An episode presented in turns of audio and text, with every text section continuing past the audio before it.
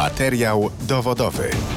Podcast kryminalny Klaudii Bochenek i Mateusza Kapery.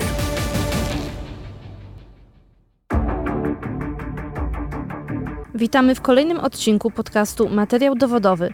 Przed mikrofonem Klaudia Bochenek i Mateusz Kapera. Dzisiaj po raz pierwszy zajmiemy się sprawą niewyjaśnionego zaginięcia. Zaginięcia sprzed e, ponad 25 lat. E, w miejscowości Koło w Wielkopolsce zaginęła 10-letnia Angelika Rutkowska. Sprawa jest pełna zawiłości i niejasności. Tak, e, pierwsze śledztwo prokuratura umorzyła już w 1997 roku. Po ponad 20 latach rodzina domagała się wszczęcia śledztwa. Wszystko dzięki analizie, ekspertyzie krakowskiego Archiwum X, z której to analizy wynikało, że dziewczynka prawdopodobnie została zamordowana. Swoje prywatne śledztwo w tej sprawie prowadzi ciocia zaginionej, Izabela Jankowska, z którą rozmawiałeś. Tak, udało mi się porozmawiać z panią Izabelą w, w rodzinnym kole, w mieszkaniu, w którym mieszkała Angelika e, Rutkowska. Pani Izabela, mimo tego, że e, policjanci, prokuratura nie garną się do rozwiązania tej sprawy, jest, jest, bardzo, jest bardzo zmotywowana i cały czas szuka odpowiedzi na pytanie, co stało się e, z jej siostrzenicą. Całej rozmowy z panią Izabelą wysłuchacie już za moment w reportażu Mateusza Kapery. Serdecznie zapraszam. Materiał dowodowy. Podcast kryminalny Klaudii Bochenek i Mateusza Kapery.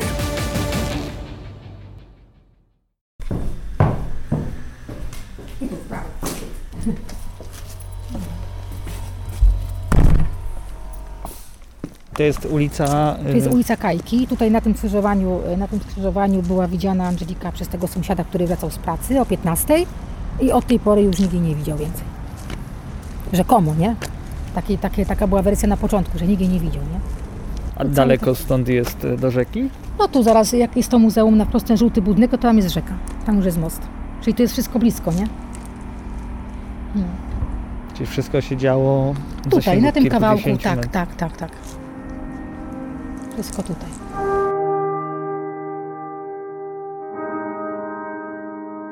Czyli jeżeli by wziąć pod uwagę taką wersję, że ktoś ją uprowadził, porwał, mhm. no to to wszystko się gdzieś musiało dziać na To i ze znajomych, sąsiadów. tak. No, to są wszędzie okna. Mówię, a kiedyś to było nie tak jak teraz, nie? bo to teraz to jest pustka, ale kiedyś to, to było na, na, na progach czy w oknach, bo to wszędzie okna są, tak?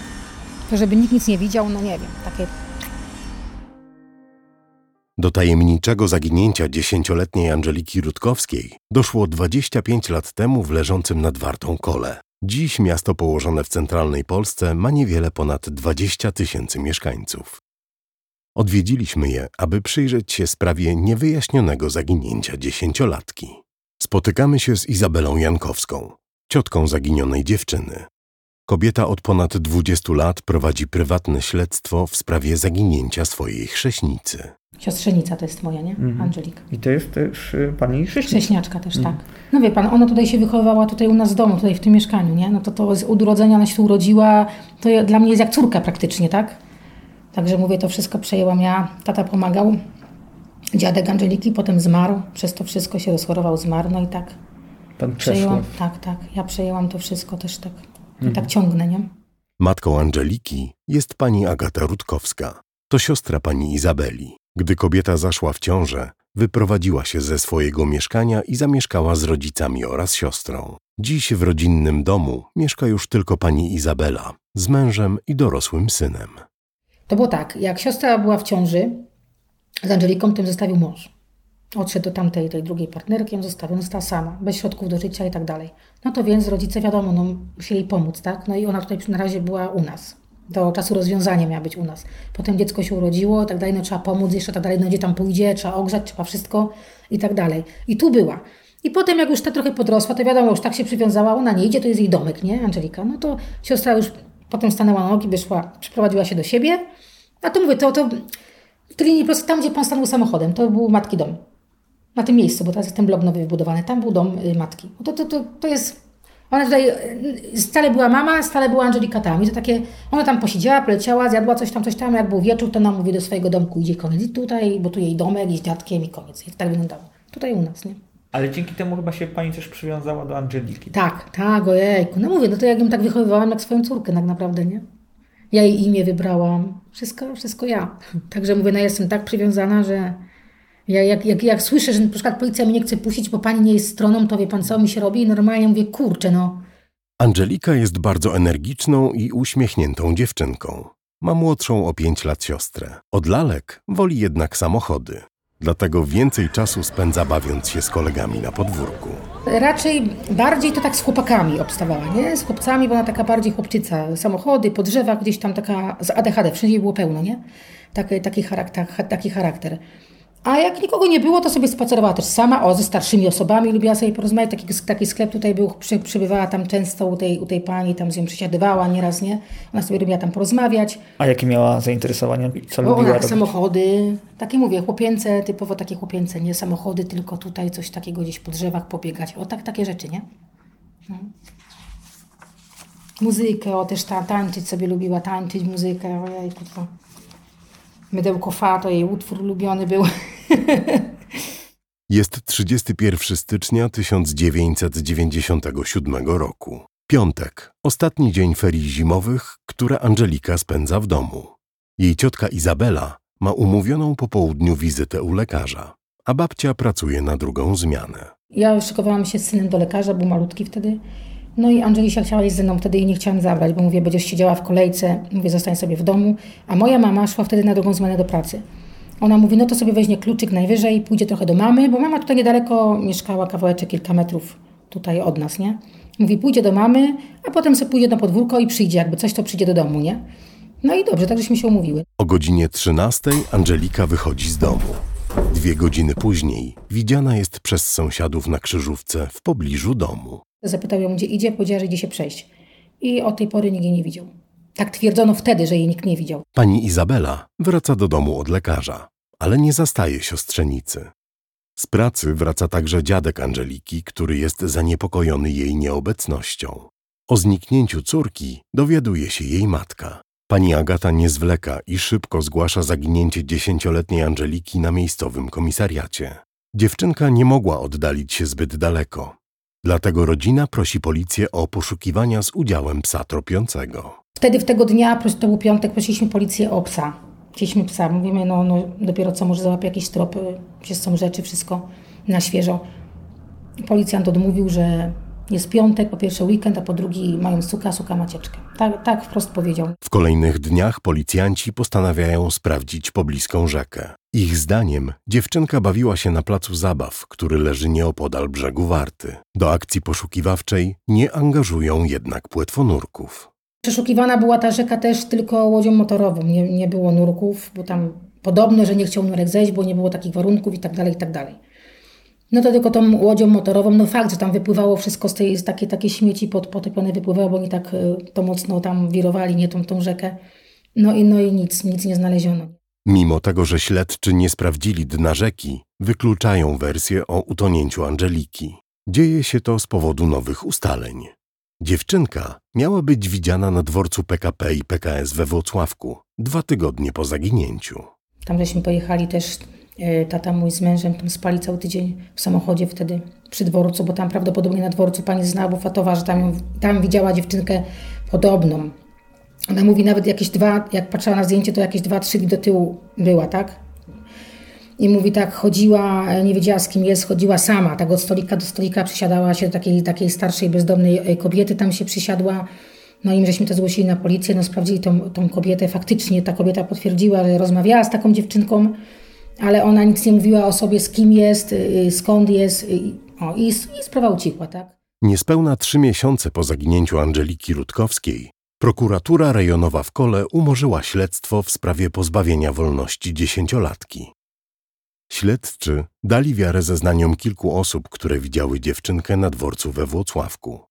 Świadkowie zeznali, że Angelika samotnie krzątała się po mieście i nie wyglądała na porwaną. Jak dziesięcioletnia dziewczynka niezauważenie pokonała trasę między Kołem a Włocławkiem liczącą 70 kilometrów? I co najważniejsze, co stało się z Angeliką po tym, jak była widziana na dworcu we Włocławku? Na te pytania prokurator Janusz Stupak nie znalazł odpowiedzi w swoim śledztwie. Wydając decyzję o umorzeniu postępowania, zapewnił jednak, że poszukiwania zaginionej Angeliki będą intensywnie prowadzone przez policję w kole. Według pani Izabeli Jankowskiej rzeczywistość okazała się zgoła odmienna. To już tak naprawdę był koniec, tak? No, my żeśmy tam chodzili, często pytali, no nic się nie dzieje, zawsze było, że tam jest, że sprawa nie jest zamknięta, tylko jest jakby tam zawieszona, że jakby coś się okazało, jakiś nowy trop, no to oni wznowią to, tak? No ale no, pojawiają się różne sygnały i oni nie robią nic w tym kierunku. Nic. W kolejnych latach po zaginięciu Angeliki pojawiło się kilka nowych tropów. Do rodziny dziewczynki zgłosił się tajemniczy mężczyzna. Twierdził on, że wie, gdzie jest Angelika. Jak wspomina ciotka dziewczyny Izabela Jankowska, zachowanie mężczyzny wzbudziło jednak dużo podejrzeń co do jego intencji. Później zadzwonił y, i prosił, żeby przyjechać znów na spotkanie i przywieźć metrykę urodzenia Angeliki. I to było też takie zastanawiające, po co mu była ta metryka, prawda? No to żeśmy to wtedy zgłosili na policję, no i tam zorganizowane było takie spotkanie, że mój tata tam pojechał z nim się spotkać i oni go tam wtedy policja, policjanci złapali. No ale też nie wiemy, jak to się dalej potoczyło, bo o niczym nas nie, informu, nie informowała policja, co się stało dalej, że go podobno wypuścili, bo jakiś oszust, no i tylko tyle, nie? Obiecująco zapowiadała się również informacja o kobiecie przebywającej w Wielkiej Brytanii, która łudząco przypominała zaginioną Angelikę.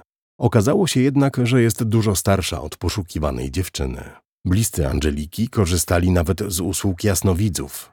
Jeden z nich wskazał, że dziewczynka mogła znajdować się w opuszczonym domu. Tam były ślady po cukierka, opony, y, opony, były ślady opon na podwórzu, ale tam nikt nie mieszkał. Y, sąsiedzi twierdzili, że tam nikt nie dojeżdża, że tylko tam pilnuje jakaś kobieta rowerem, że przyjeżdża, nie? Niby tam pilnuje tego, tego domu. Ale mówię, były tam w szafie była schowana bułka taka na półczerstwa, szklanka mleka, cukierki. Tak jakby ktoś kogoś tam e, Tak, przetrzymywał, tak, tak, tak. Policja nigdy nie sprawdziła domu, w którym być może więziona była dziesięciolatka. Największe nadzieje na wyjaśnienie tego, co stało się z Angeliką, pojawiły się w 2020 roku. 23 lata po zaginięciu dziewczynki. Krakowskie Archiwum X, specjalna komórka badająca niewyjaśnione sprawy, przygotowało analizę, z której wynikało, że dziewczynka najprawdopodobniej została zamordowana. Jak ustalił portal Onet, w dniu zaginięcia Angelikę w towarzystwie dwóch kolegów, Rafała T. i Igora K., widział sąsiad Jerzy S. oraz mężczyzna przejeżdżający przez most na Warcie. Zarówno Rafał T., jak i Igor K. zaprzeczyli, aby w dniu zaginięcia widzieli Angelikę. Z ustaleń dziennikarzy wynika jednak, że Rafał T. po zaginięciu dziewczynki bardzo często płakał. Natomiast Igor K. miał zwierzyć się matce jednego z kolegów, że Angelika utopiła się w rzece, a widzieć to miał Rafał T. Jeszcze mocniejsze oskarżenie rzucił inny kolega chłopców, Marcin P., który miał powiedzieć, że Rafał T.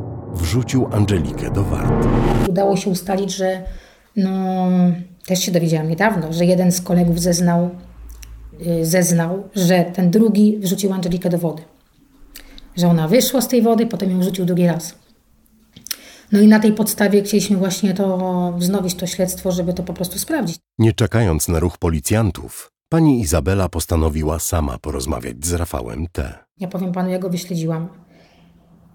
I po prostu tak, no, był bardzo zdziwiony, bo go po prostu tak z nienacka go, nie, zaszłam i po prostu o rozmowę i no, był, był taki roztrzęsiony, on nie wiedział, co ma mówić, nie, on się godził na wszystko wtedy, nie, jak z nim rozmawiał, nie, ale cały czas się upiera, że on nie wiedział w tym dniu, on nie wie, co się stało z Angeliką, nie widział, nie wie, dlaczego tamten tak zeznał, ten drugi i koniec, no i, no i co ja mu zrobię, tak?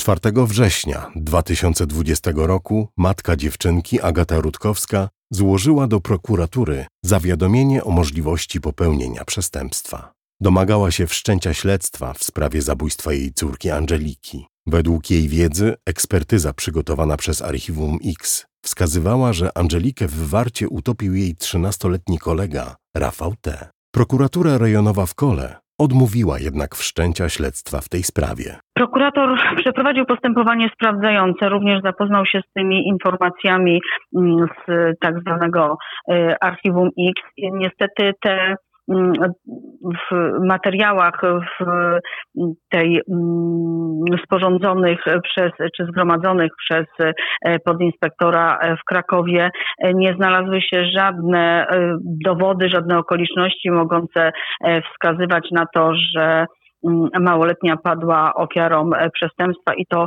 zabójstwa, poza gołosłownym stwierdzeniem, że, mm, że mogło dojść do utopienia małoletniej. Mówi rzecznik prasowa prokuratury okręgowej w Koninie, prokurator Ewa Woźniak. Rodzina nie zamierzała się poddać. Matka Angeliki, Agata Rutkowska, zaskarżyła decyzję prokuratury do sądu.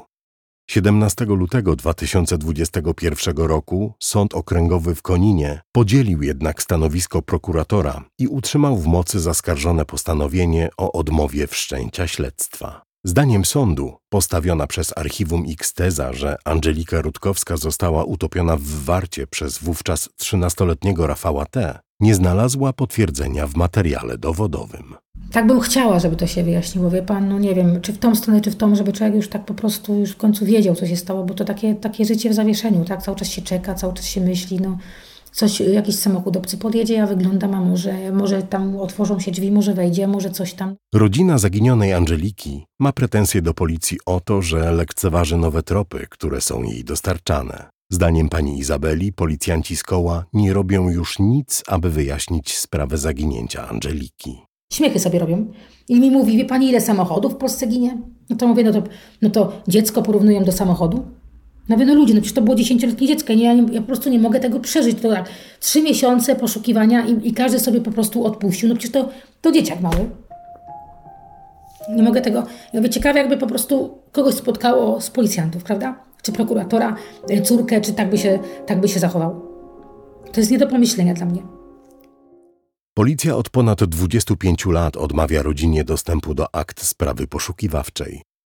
Z kolei akta prokuratorskie dotyczące zaginięcia zostały zniszczone niespełna 8 lat po zaginięciu Angeliki. To jest standardowa e, procedura. Te akta nie mogą być dłużej przechowywane niż archiwizacja. Wynika to z przepisów e, prawa e, i w zależności od kwalifikacji, od zagrożenia e, karą danego czynu, o który jest prowadzone postępowanie, e, jest określone ściśle okres archiwizacji, następnie akta zostaną zniszczone albo e, przekazane do archiwum. To już są przepisy prawa, które to regulują. To nie jest nic nadzwyczajnego. Mówi rzecznik prasowa prokuratury okręgowej w Koninie, prokurator Ewa Woźniak piśmie z października 2013 roku, które prokuratura wysłała do rodziny Angeliki Rutkowskiej, jest informacja, że prokuratura przeanalizowała mm, umorzoną sprawę z 1997 roku, e, przeanalizowała akta tej sprawy. Jak to jest możliwe,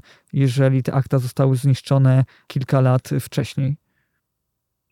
Niewykluczone, że wówczas jeszcze były akta podręczne prokuratury. W związku z tym był materiał, który można było przeanalizować. Ale tych głównych akt już nie było, więc ich nie można było przeanalizować? Tak jak wynika, tak jak wynika z tej informacji, w 2004 roku dyrektor Archiwum Państwowego w Poznaniu wyraził zgodę na brakowanie akt jedyną kontrolę, jaką nawet dzisiaj można byłoby przeprowadzić e, tej e, umorzonej sprawy, to, to jedynie można sprawdzić e, akta podręczne, jak pani stwierdziła. Bo o ile akt... one nadal funkcjonują, bo one również podlegają archiwizacji, a następnie brakowaniu. A czy to nie utrudnia pracy prokuratorom, jeżeli teraz mieliby na przykład wszcząć śledztwo w tej sprawie? Powiedzmy tak, Gdyby były takie materiały, to można by sprawdzić i zapoznać się z nimi, zobaczyć, jakie wówczas były prowadzone czynności. Natomiast e, jeżeli ich nie ma, no to siłą rzeczy nie jesteśmy w stanie sprawdzić, co wówczas e, robiono w sprawie. No to jest taka, takie utrudnienie. Rok temu pojawił się kolejny trop w sprawie zaginięcia Angeliki. Niemiecka policja opublikowała w internecie zdjęcie osoby, której tożsamości nie była w stanie ustalić. Kobieta miała się jednak podawać za zaginioną Angelikę Rutkowską. W Niemczech znaleziono y, kobietę i nie wiedzieli, no nie wiedzieli, kto to jest, prawda? Bo podawała się za Angelikę, ta kobieta. Za Angelikę Rutkowską, ona się tak się przedstawiała, tak? Że jest Angeliką Rutkowską. Nie wiedzieli, kto to jest, bo ona taka troszeczkę sten. No i to zdjęcie krążyło. No ja powiem panu szczerze, to zdjęcie to od razu powiedziałam, że to nie jest Angelika, bo nie widziałam podobieństwa, ja sama, nie? No ale już tam ludzie, o jak tam, bo tam do matki podobna i tak dalej, no to mówię, no to kurczę, no tak się zainteresowałam, mówię, jak nie sprawdzę, bo to lubię wszystko sprawdzić do końca, żeby mieć pewność. Albo potwierdzić, albo wykluczyć i jadę dalej. Centralne Laboratorium Kryminalistyczne Policji porównało profil DNA matki Angeliki i kobiety podającej się za zaginioną dziewczynkę. Wynik badania jednoznacznie wykluczył możliwość pokrewieństwa obu osób. A nie męczy pani już trochę ta sprawa? Nie. Ja, ja to taki charakter jakiś mam, no nie wiem, no już mama tak bardziej, ona już chyba nie wiem, już tyle lat też minęło, czy odpuściła, czy już się poddała. Znaczy ona szuka, jesteśmy w kontakcie, na wszystko wie co i jak, ale jakoś tak, jakoś tak inaczej. A ja to tak się zaparłam, że po prostu no mówię, no kurczę, no, no, no, no nie odpuszczę, po prostu cały czas mi coś nie daje spokoju i tam coś jest nie tak w tym, w tym wszystkim. Rodzina Angeliki nie dostaje żadnych nowych wiadomości od policji w sprawie zaginięcia dziewczynki. Dwa miesiące temu pani Izabela skontaktowała się z niemiecką policją z prośbą o przesłuchanie Rafała T., który mieszka w Niemczech. Otrzymała informację, że jakiekolwiek działania w tej sprawie zostaną podjęte, gdy tylko polskie służby wyślą wniosek o dochodzenie w tej sprawie. Prokuratura w Kole nie zgodziła się jednak na przesłuchanie Rafała T. za pośrednictwem niemieckiej policji. Zdaniem prokuratora nie było podstaw do takiego działania. Koledzy Angeliki, Igor K. i Marcin P. wciąż mieszkają w Kole. Rafał T. na stałe przebywa w Niemczech z rodziną. Często wraca do koła, w którym mieszka jego córka. Wszyscy trzej mężczyźni wiedzą, co stało się feralnego 31 stycznia 1997 roku. Sprawa zaginięcia Angeliki Rutkowskiej była analizowana przez Wydział Ochrony i Poszukiwania Osób Komendy Wojewódzkiej Policji w Poznaniu. Nie dopatrzono się jednak żadnych uchybień w działaniach kolskiej policji, która poszukuje zaginionej Angeliki. Dziewczynka będzie figurowała w policyjnej bazie osób zaginionych do 2037 roku. O sprawie poszukiwawczej prowadzonej przez policjantów w Kole rozmawiamy z rzecznikiem prasowym wielkopolskiej policji Andrzejem Borowiakiem. Policji udało się ustalić, co robiła Angelika Rutkowska na dworcu we Włocławku? Ta informacja była e, weryfikowana i ona nie została potwierdzona. E, było to raczej mało prawdopodobne, ponieważ nie było żadnych jakichkolwiek wiarygodnych informacji, w jakikolwiek sposób e, dziewczynka mogła w ogóle dotrzeć do Włocławka. To zaskakujące słowa rzecznika policji, bo prokuratura rejonowa w Kole w umorzonym śledztwie w sprawie Angeliki Rutkowskiej z 1997 roku ustaliła, że dziewczynka po zniknięciu przebywała na dworcu we Włocławku. Co więcej, prokuratura stwierdziła, że dziesięciolatka nie została uprowadzona, bo z zeznań świadków wynikało, że krzątała się po mieście samotnie, a jej zachowanie nie wskazywało, aby miała zostać porwana. A czy policja nadal szuka dziewczynki? Czy ta sprawa poszukiwawcza jest cały czas aktywna? Ta cała sprawa cały czas jest otwarta. My cały czas prowadzimy działania poszukiwawcze. Jednym z elementów e, tych działań e, było przygotowanie takiego wizerunku, takiej progresji czasowej, jak dziewczynka może wyglądać dzisiaj jako już e, dorosła, pełnoletnia kobieta. To był jeden z elementów tych działań, które policjanci prowadzą cały czas. To było w 2018 roku, a dzisiaj w 2022 roku są jakieś działania podejmowane? Tak, cały czas rozmawiałem na ten temat e, kilka dni temu z policjantami zajmującymi się tą sprawą i tak jak wspomniałem, systematycznie co jakiś czas napływają do nich informacje związane z zaginięciem tej dziewczynki i oni to weryfikują. A jest pan w stanie powiedzieć, jakie konkretne działania to są? Nie, niestety nie, to ponieważ te informacje są niejawne, one znajdują się w sprawie operacyjnej.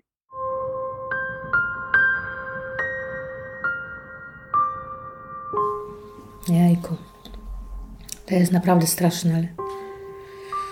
Także już teraz w ogóle tam nie chodzę na tą policję, bo no, no nie ma sensu, po co, nie?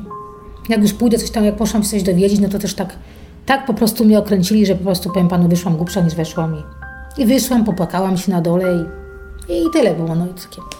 Po co tam iść? Niczym nie pomogą. Straciła Pani zaufanie do policji? No, tak, tak. To na pewno. To na pewno.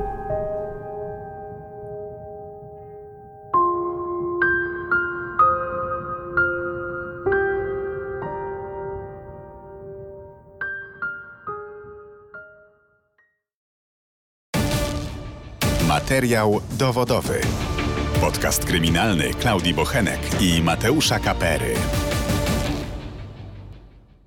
Witamy w trzeciej części naszego podcastu. Pora na dyskusję z ekspertami na temat zaginięcia Angeliki Rutkowskiej. Naszymi gośćmi e, są dr Joanna Stojer-Polańska, kryminalistyk wykładowczyni na Katowickim Wydziale Uniwersytetu SWPS. Dzień dobry.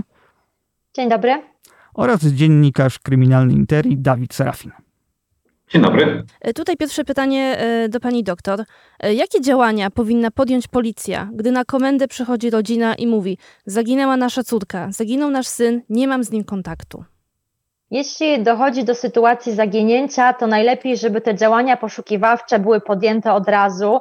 Nie ma jakiegoś czasu, który musi upłynąć od momentu, kiedy faktycznie ktoś zaginął, a są podjęte jakieś działania. Im szybciej te działania poszukiwawcze są podjęte, y, tym lepiej. Policjanci muszą zadać wiele pytań dotyczących okoliczności zaginięcia, bo wtedy uda się ustalić, jakie działania są możliwe do podjęcia, co się mogło wydarzyć.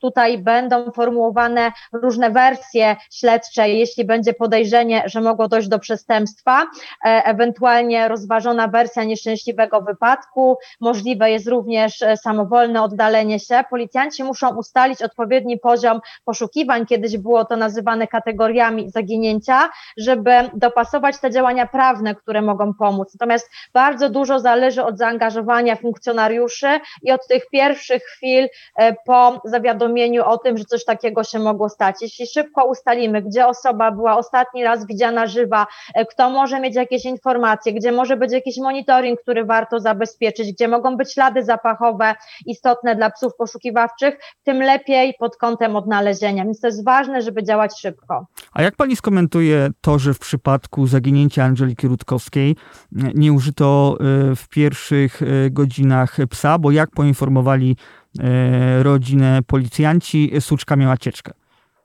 No jest to zaskakujące, bo myślę, że jest możliwe użycie e, różnych psów, które są e, czy tutaj w dyspozycji policji, czy na przykład grup poszukiwawczych, czy straży pożarnej. Mamy dużo psów, które nazywamy poszukiwawczymi i w zależności od tego, jakie mamy okoliczności zaginięcia, możemy użyć psów tropiących, możemy użyć psów ratowniczych, możemy użyć psów, które są wyspecjalizowane w poszukiwaniu zapachu zwłok ludzkich, ale to zależy od okoliczności zaginięcia, od tego, gdzie mamy te ostatnie ślady osoby zaginionej e, i czy da, da się prowadzić poszukiwania e, tych śladów, więc pod kątem tych śladów zapachowych najważniejsze są szybkie działania i to zaskakuje, bo wiem, że bardzo dużo grup szkoli swoje psy do poszukiwań i jest dużo formacji, które chętnie wezmą udział w takich poszukiwaniach, natomiast wymaga to koordynacji z dyżurnym policji, bo to mogą być psy policyjne, ale mogą być też psy zewnętrznej instytucji, również przeszkolone, certyfikowane, które mogą pomóc w takich poszukiwaniach terenowych. Czyli podsumowując, y, taka sytuacja, jaka miała miejsce w kole, że policjanci tłumaczyli się,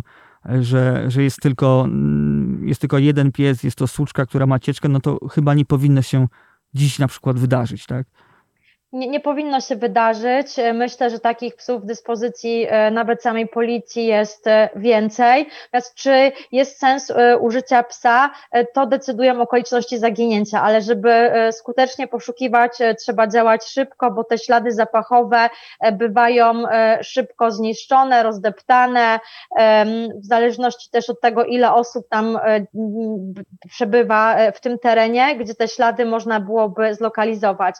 Są psy E, Straży Pożarnej, grup poszukiwawczych i myślę, że we współpracy z takimi formacjami dałoby się zorganizować psy do poszukiwań. Poszukiwania w ogóle wymagają współpracy wielu osób, wielu instytucji i im lepiej ta współpraca przybiega, e, tym mniej takich sytuacji, że czegoś się nie dało, bo ktoś nie mógł przyjechać, bo nie było jakiegoś urządzenia, bo nie było psa. Tak, to wymaga współpracy, ustalenia, e, gdzie jest sprzęt, czy osoby, które mogą wziąć udział w poszukiwaniu poszukiwaniach. Myślę tu o przewodnikach z psami. Dawid, y, ty jako dziennikarz y, rozmawiałeś z wieloma osobami, y, które mają wiedzę na temat zaginięcia Angeliki Rutkowskiej. Jaki obraz tego, co się wydarzyło, wyłaniać się po tych rozmowach? Znaczy powiem tak, faktycznie byłem w kole kilka razy, rozmawiałem z różnymi osobami i wszystko wskazuje na to, że Angelika Rutkowska nie żyje. Wiele też wskazuje na to, że została pozbawiona życia. Wynika też z tego, że najprawdopodobniej był to nieszczęśliwy wypadek, że grupa młodych osób y, bawiła się nad pobliską wartą i wyrzuciła Angelikę do wody. Kiedy dziewczynka starała się wyjść z tej wody, ona ponownie została tam wypchnięta i już z niej nie wyszła. W tej sprawie możemy powiedzieć to, że od lat z jednej strony jest swoista zmowa milczenia, a z drugiej strony można odnieść takie wrażenie, że lokalnym y, służbom y, śledczym nie zależy na wyjaśnieniu tej sprawy, ponieważ sprawa została umorzona, zaginięcie Angeliki zostało umorzona po trzech miesiącach. Główny materiał dowodowy na początku dostarczała tak naprawdę rodzina zaginionej. Później po 10 latach akta tej sprawy poszukiwawczej zostały zniszczone. Natomiast kiedy po latach, tak, ponad 20 latach śledczy z krakowskiego archiwum X przygotowali analizę tej sprawy, to co ustalili, to co mogło się stać, to prokurator powiedział, że tej sprawy nie będzie wszczynać i że nawet jeżeli przyjmiemy, że ta teza, którą przedstawili właśnie śledczy w swoim materiale jest prawdziwa, to i tak y, osoba, która dopuściła się tego czynu, miała wtedy 13 lat, więc i tak nie podlega karze. Przy czym tu rodzinie, z tego co ja też rozmawiałem, nie zależy na tej karze, a tak naprawdę na dowiedzeniu się prawdy tego, co stało się z Angeliką, bo też zajmujecie się takimi sprawami, więc pewnie nie wiem, czy wasze zdanie jest podobne, ale mam czasem wrażenie, że wiele rodzin nie ma do policjantów żalu, że nie udaje się rozwiązać dosyć tej prawdy. Ma żal, że tak naprawdę przez lata nikt ich nie wysłuchał, że oni dobijali się, pukali tej drzwi i byli policyjnych drzwi i byli traktowani jak intruzi. Teraz prokurator mówi, że śledztwa nie wznowi. Rodzina zdarzyła się do sądu, sąd również mówi, że nie ma podstaw. Tak? I niby procedury się zgadzają, a gdzieś ta prawda, gdzieś ta rodzina jest na samym y, szarym końcu, prokurator jest zadowolony, sędzia jest zadowolony, a to, że co stało się z dziewczynką dalej nie wiadomo, to w sumie chyba już za bardzo nikogo ze śledczych z koła nie interesuje. Mhm. E, rzeka była sprawdzona dosyć pobieżnie przez służby, ponieważ nie zbadano jej dna na przykład przy współpracy z płetwonurkami. I tutaj pytanie do pani doktor, jak pani to skomentuje?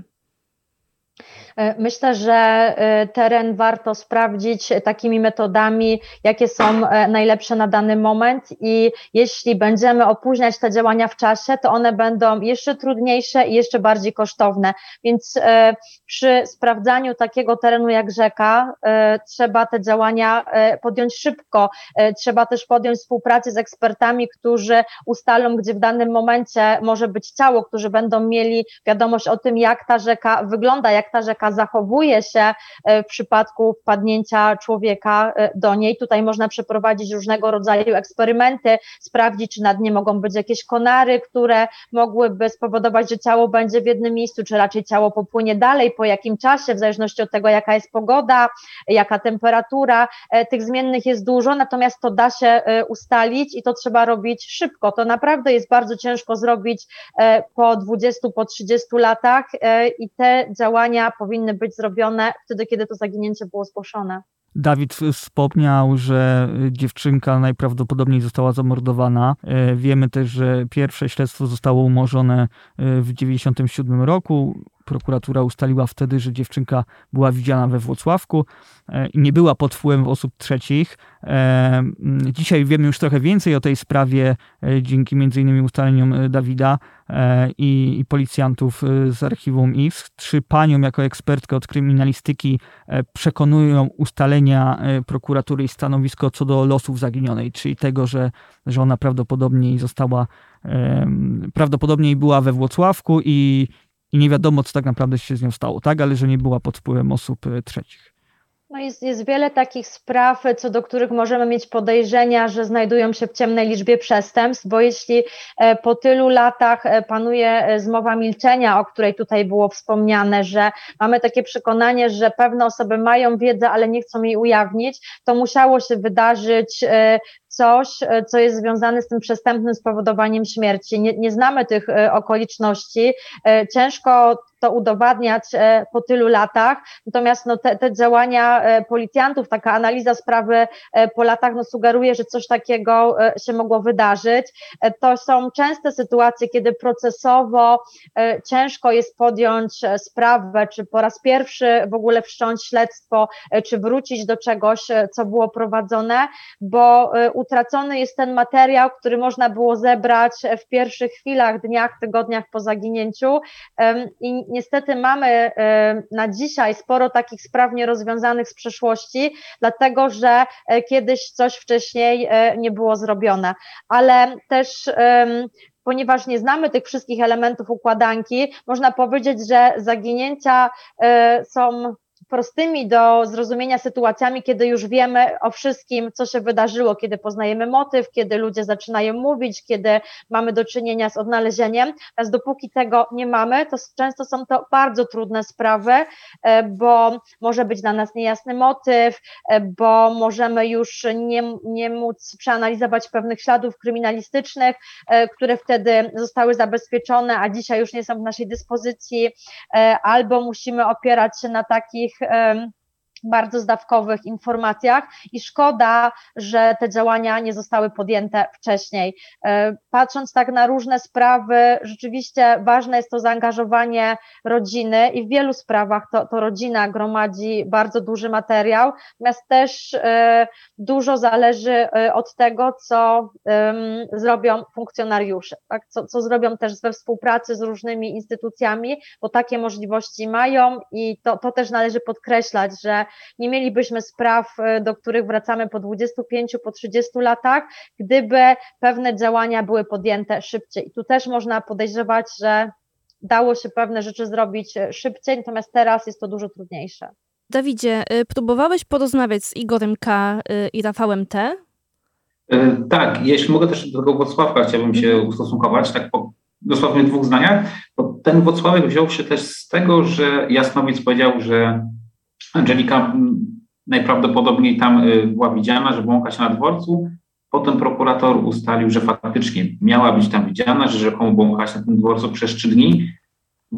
I to też wydaje mi się, że to była taka trochę wytrych dla prokuratora, tak, że była widziana we Włocławku, więc zaginęła, więc w sumie nie została zamordowana. Przy czym no, wyobraźmy sobie taką sytuację, że dziecko błąka się przez trzy dni na dworcu i wszyscy go widzą, a nic, nikt nie reaguje.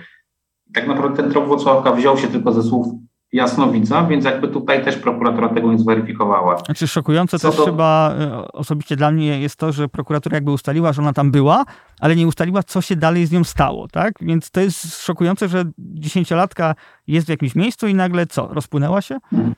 No i ustaliła na podstawie e, wizy jasnowidza i potem ustaliła, że pokazała zdjęcia ludziom. Niektóre osoby na dworcu powiedziały, że tak widziały ją i że to była przez trzy dni bodajże, tak? No dla mnie jest ciężko wyobrazić sobie, żeby ktoś był przez trzy dni na dworcu, mała dziewczynka i nikt nie zwrócił na nią uwagi i nie zareagował, więc wszystko wskazuje na to, że w tym Wrocławku tej Angeliki nie było. Co do twojego pytania, Klaudia, odnośnie y, dwóch panów, to pan Igor właściwie chciał porozmawiać i nie chciał. Może jeszcze powiedzmy, szybko... może powiedzmy jeszcze, kim są te osoby, tak? Igorka i Rafał. Właśnie, to są, obecnie to są dorośli mężczyźni, którzy, w tamtych czasach byli y, rówieśnikami mniej więcej Angeliki, z którymi ona spędzała czas y, i z którymi ona była widziana w dniu zaginięcia właśnie w okolicach y, Warty. Jeżeli chodzi o pana Grzegorza, to, to jest bardzo ciekawa postać, ponieważ on tuż po zaginięciu Angeliki bardzo przeżył to zaginięcie, płakał, jeden z jego kolegów powiedział, że to właśnie on miał wepchnąć ją y, do wody, natomiast ten mężczyzna nigdy przez lata nie został przez śledczych przesłuchany. Bodajże w 2014 roku nawet policjanci z Komendy Głównej wydali takie zalecenia dla miejscowych śledczych, że powinny pana Grzegorza przesłuchać. Mówisz o Rafale. Przepraszam, mówię, tak, mówię o Rafale, przepraszam. Y, tak, o, o, panu, o panu Rafale. Pan Rafał nie został nigdy przesłuchany, mimo że nawet pojawiał się i mieszka w okolicy y, siedziby policji w Kole. Po latach y, policja niemiecka, gdzie mieszka pan Rafał, powiedziała, że pomoże w jego przesłuchaniu, tylko potrzebuje zwykłego pisma od śledczych z Polski. Takiego pisma niemieccy śledczy nie otrzymali. Natomiast tych wątpliwości co do, co do pana Rafała jest bardzo dużo, ponieważ była też taka sytuacja, że jakiś bodajże kilkanaście lat po zaginięciu Angeliki, y, na jego maila przyszedł, y, przyszła wiadomość. Jego wczesna partnerka zobaczyła zdjęcie dziewczynki, zapytała, kto to jest. On odpowiedział, że jest to dziewczynka, z którą bawił się na kilka godzin przed jej zaginięciem, po czym jego partnerka chciała się dowiedzieć czegoś więcej, zareagował bardzo agresywnie, usunął tę wiadomość. Więc wszystko wskazuje na to, że zeznania, które złożył tuż zaraz po właściwie swoim zaginięciu, w której twierdził, że nie widział Angeliki, no, wydają się nieprawdziwe w kontekście tego, co powiedział do swojej partnerki, więc musi mieć tą wiedzę. Natomiast on nie chce rozmawiać, a co gorsze, żaden ze śledczych y, go nie przesłucha do tej pory, tak? mimo że minie niebawem blisko 30 lat od, od zaginięcia Angeliki. Natomiast co do, do, do pana Igora, on również miał widziany dzień zaginięcia z Angeliką, natomiast on, kiedy chcieliśmy z nim porozmawiać, y, zaczął przed nami uciekać, potem powiedział, że z nami porozmawia, ostatecznie na tą rozmowę się nie zgodził. To jak na osoby niewinne, to trochę dziwne zachowanie. Znaczy, na pewno jest to zachowanie niestandardowe, jeżeli chodzi o pana Igora, bo rzadko mi się zdarzy, żeby ktoś, z kim chciałem porozmawiać, y, uciekał. Y, pan Rafał no, na pewno ma wiedzę w tej sprawie. Zresztą wracając jeszcze do, do, do, do pana Igora, to tam było też takie zeznanie jego siostry, że Angelika miała być u nich w dzień zaginięcia, wyjść z domu, a potem, kiedy jeszcze raz siostra była przepytywana, to już totalnie zmieniła wersję. To też pokazuje, że te osoby, które wtedy były widziane z Angeliką, ich bliscy zmieniają te zeznania, więc to znaczy, że kłamią, no bo teraz pytanie, które zeznania są prawdziwe? Czy to, że Angelika była Igora w domu w dzień zaginięcia, czy to, że jej nie było? Czy prawdziwe jest zeznanie kolegi Rafała, który mówi najpierw, że Rafał wrzucił ją do rzeki, czy to, które mówi, że nie wrzucił, tak? Więc y, wiadomo, że po latach y, ciężko jest pewne rzeczy ustalić, natomiast osoby, które brały w tym udział, mimo upływu lat, y, zawsze będą pamiętać to, co się stało. Policja zapewnia rodzinę, że mimo tych umorzonych spraw, tej jednej umorzonej sprawy i tej drugiej, gdzie, gdzie była odmowa wszczęcia śledztwa, mimo tego cały czas szukają Mm, Angeliki Rutkowskiej. Pani doktor, no zna Pani też szczegóły tej sprawy. Powiedzieliśmy już też dzisiaj, że, że rodzina cały czas podsyła nowe tropy policji, a, a policjanci no, nie garnią się za bardzo do tego, aby, aby szukać dziewczyny, czy też w dosyć lekceważący sposób traktują y, rodzinę. Y, czy z Pani doświadczenia, czy tak dzieje się w większości spraw dotyczących zaginięcia dzieci? Każda sprawa ma swoją specyfikę, a jeśli chodzi o zaginięcia dzieci, to tam zwykle to zaangażowanie w ogóle w poszukiwania jest bardzo duże. Mamy zresztą specjalne procedury związane z zaginięciami dzieci. To są też zwykle zaginięcia medialne, gdzie jest też taki nacisk społeczny na to, żeby te e, poszukiwania prowadzić i tak e, analizując też te zaginięcia dzieci, które miały miejsce rok, dwa, trzy lata temu, e, to widać dużo tych działań policji podjętych od od razu po, po zaginięciu nagłaśnianie tych spraw e, i też, że kończą się one e, często e, odnalezieniem. Więc mamy kłopot z tymi sprawami sprzed wielu lat, bo jest sprawa Angeliki, ale są też inne zaginione dzieci, o których do dzisiaj nic nie wiemy. To jest też kwestia tego, że nie było takich baz danych, nie było takich, na przykład takiej ilości monitoringów, jak mamy obecnie, nie było też mediów społecznościowych. Tutaj na przykład przykład ta, ta sprawa z dworcem, tak, to jest bardzo zaskakujące, że ktoś miał widzieć i nie zareagować na to, że przebywa tam dziewczynka. Dzisiaj pewnie mielibyśmy jakiś zabezpieczony monitoring, mielibyśmy szybciej publikację wizerunku dziecka w mediach, mediach społecznościowych, byłaby to na pewno sprawa e, bardziej medialna i myślę też, że uczymy się na błędach popełnionych w sprawach. Jeśli coś w jakiejś sprawie nie wyszło, jeśli ona jest dalej e, zagadką po tak długim czasie, e, no to jest to jakaś nauczka na przyszłość. To bardzo przykre, że e, no, są rodziny, które muszą borykać się z tym zaginięciem, bo to jest dla nich bardzo trudne, kiedy nie wiedzą, kiedy z jednej strony no, jest trochę nadziei, a z drugiej strony no, okoliczności sprawy no, pokazują, że no, ta, to jest to trudna nadzieja i że tak, tak długi czas czekania na, na wiadomość, co się wydarzyło z dziewczynką, jest e, bardzo trudną e, sytuacją dla, dla rodziny.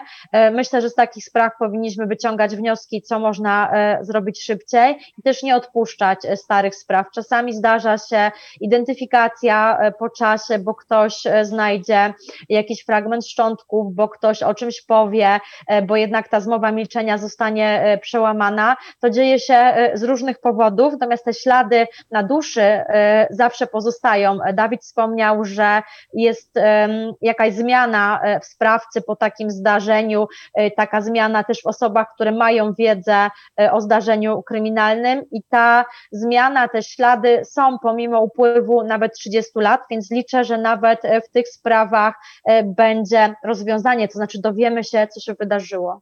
Y, również na to liczymy i mamy nadzieję, że to przyniesie y, rodzinie jakąkolwiek ulgę, jeżeli można y, na to liczyć. Dziękujemy za udział w dyskusji.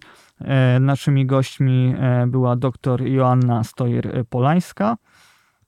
Dziękuję bardzo. I dziennikarz Dawid Serafin. Dziękuję. Dyskusję prowadził Mateusz Kapera i Klaudia Bochenek. Dziękujemy. Do usłyszenia w kolejnych odcinkach. Materiał dowodowy. Wszystkie odcinki naszego podcastu kryminalnego znajdziesz na player i na najważniejszych platformach streamingowych.